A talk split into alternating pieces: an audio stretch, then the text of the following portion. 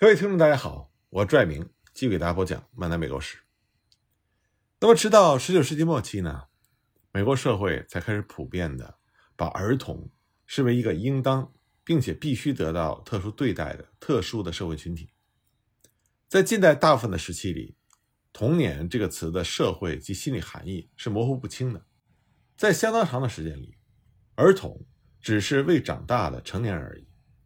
直到儿童的人数降到不足美国人口总数一半的时候，人们才改变了对儿童的看法。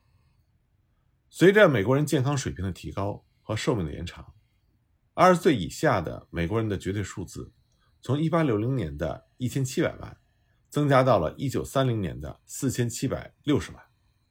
但同时呢，这些最年轻的人在美国全国总人口中所占的比例，却从1860年的51%降到了1900年的43%。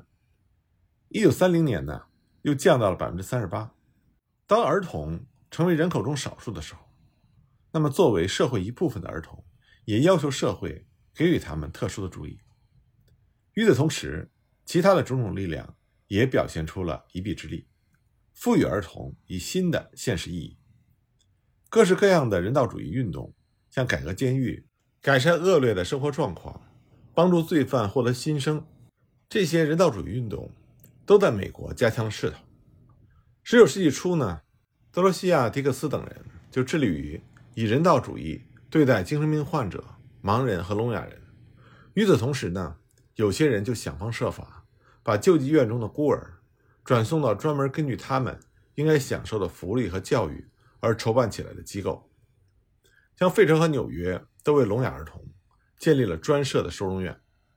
1825年，纽约建了一所庇护所，这是美国第一所主要为少年罪犯。而设的机构，随后呢，其他一些地方也纷纷的仿效。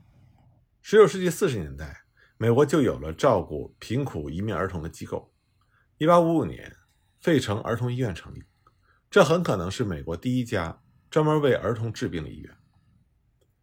教养院，这也是美国创立的，意味着是一种对待年轻罪犯的特殊方式。这个词呢，在一八五九年纳入到美国语言。从此就出现了犯罪学的一个新的分支，一种新的体制和大量描写少年犯罪的文学的新题材。一八九九年，伊利诺伊州制定了美国第一部少年法庭法。到了一九一二年，已经有二十二个州成立了少年法庭。一九零九年，西奥多·罗斯福总统召集了白宫会议，讨论如何照顾受赡养以及被忽视的儿童。这是第一次。讨论此类问题的白宫会议。一九一二年呢，美国的商务及劳工部下面就设立了儿童事务局，负责调查和报告有关儿童福利及生活的一切事项。虽然有关童工的联邦立法在最初呢被裁为违宪，但是各州却制定了大量此类的法律。越来越多的美国人开始把儿童看作一个有着自己特殊需求和利益的特殊的社会群体。那么就在这些人道主义运动把注意力集中在穷孩子、少年犯和成年罪犯身上的时候，另一种植根于哲学的儿童问题研究运动，它的成果已经呈现于数以千计的学校教室和数以万计的美国家庭中了。这个运动的发起人呢，名字叫做斯坦利·霍尔。这个人他是一个牧师、预言家、诗人和实验科学家的奇妙的结合体。他出生于马萨诸塞州西部的一个农场，他父亲非常严厉，是公理会的教士，一心想把儿子塑造成和自己一样的人。为了将来当教士，斯坦利呢就上了威廉斯学院。他和那些学习文学的同班同学们组成了一个团体，以便一起修身养性。毕业之后呢，斯坦利·霍尔在纽约市的联邦神学院学习了一个比较短的时期。不过在这个学习过程中，让他了解到了纽约这座大城市大量的罪恶现象。他说，在传教的过程中，他看到了一些丑恶现象。此后呢，他的兴趣从神学和哲学转向了心理学。这个时候，他的一位朋友把他介绍给一位纽约富商。这个富商送他五百美金，资助他去德国学习了一年。霍尔在一八六九年到达了柏林。他发现德国的哲学界正在盛行新的黑格尔学派的思潮，而他呢，则对科学研究发生了兴趣。他观摩了外科手术，并且亲自动手解剖了人体。回到美国之后，他先是任教了一段时间，然后转到哈佛大学，在那里呢，他结识了刚刚开始教授生理心理学的威廉·詹姆斯。那么，当霍尔第二次在德国学习的期间，他就转向了新的学科——实验心理学。1883年，霍尔在新成立的约翰霍普金斯大学当上了心理学教授。1889年呢，他又离开了这里，到马萨诸塞州的乌斯特克创建了克拉克大学。他决心让克拉克大学成为心理学这门新学科的研究以及探索心理学对教育所起作用的主要阵地。在这里呢，霍尔就对美国未来的两股最强大的潮流——心理学和教育，显示出不可思议的预见性。在海外的经历让霍尔认识到，教育改革可能是美国规模宏大的精神改革的关键。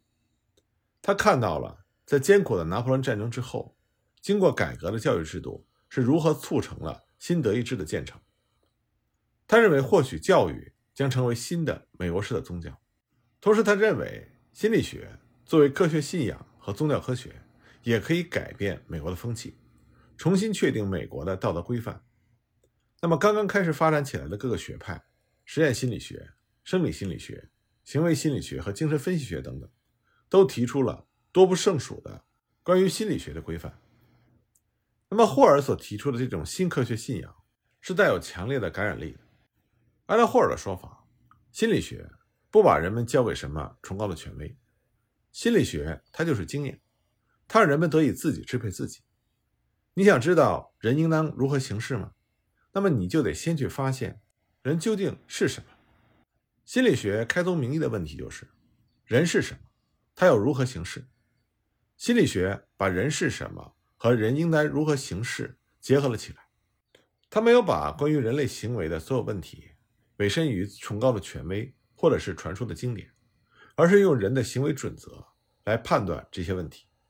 如果说过去路德和新教教士们致力把人们从教士和罗马教皇的权威之中解放出来，现在呢，心理学家则努力的帮助人们摆脱恐惧、各种禁忌和专断的新教道德的清规戒律。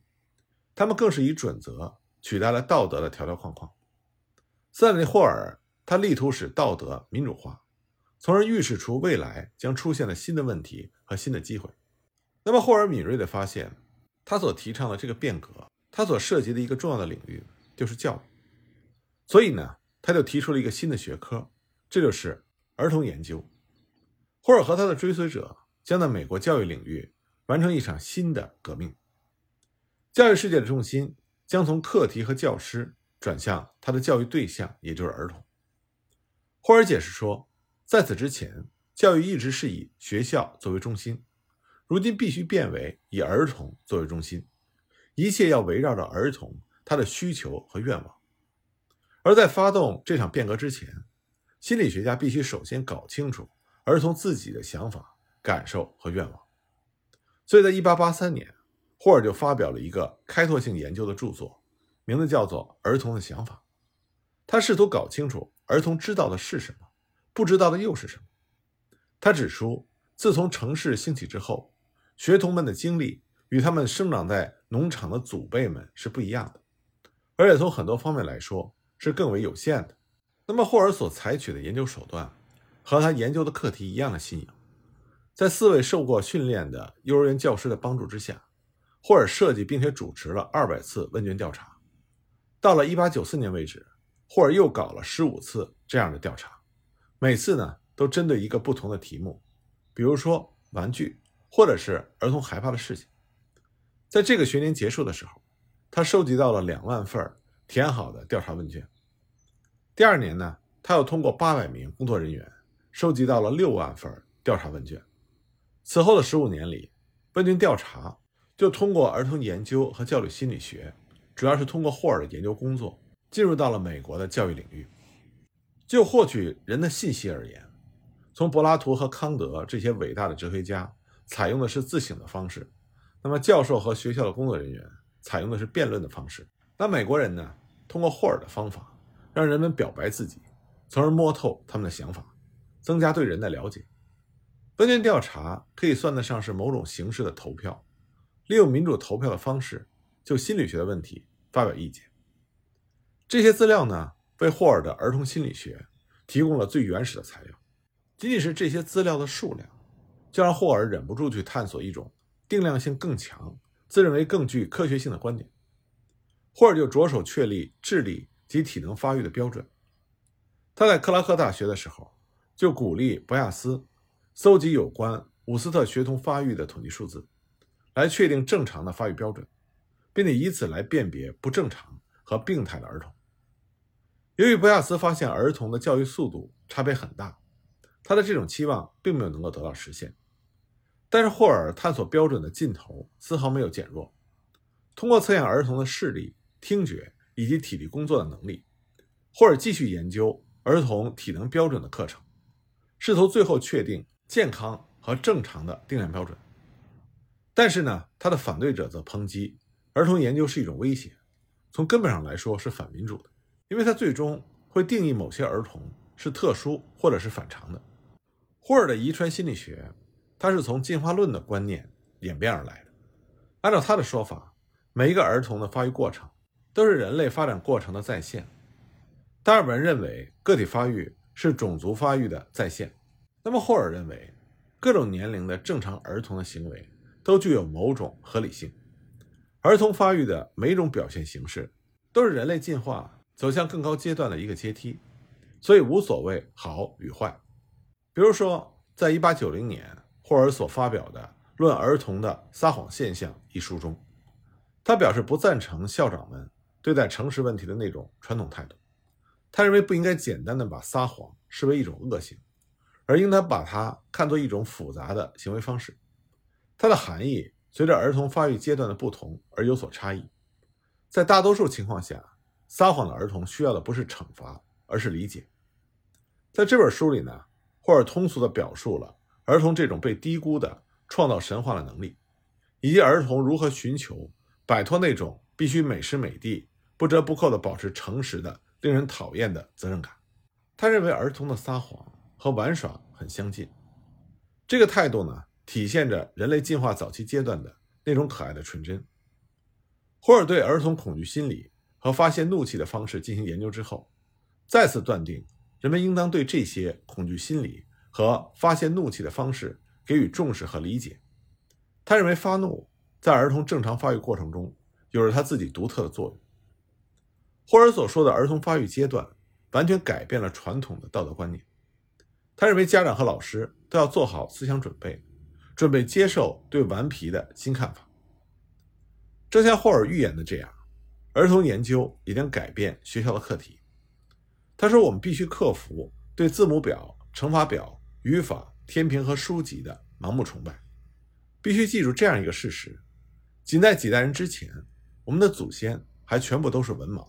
此外呢，霍尔还预言了语法和口语规则在二十世纪的美国将逐渐的衰落，语法、修辞学和句法将被更为民主的语言艺术和演说术所取代。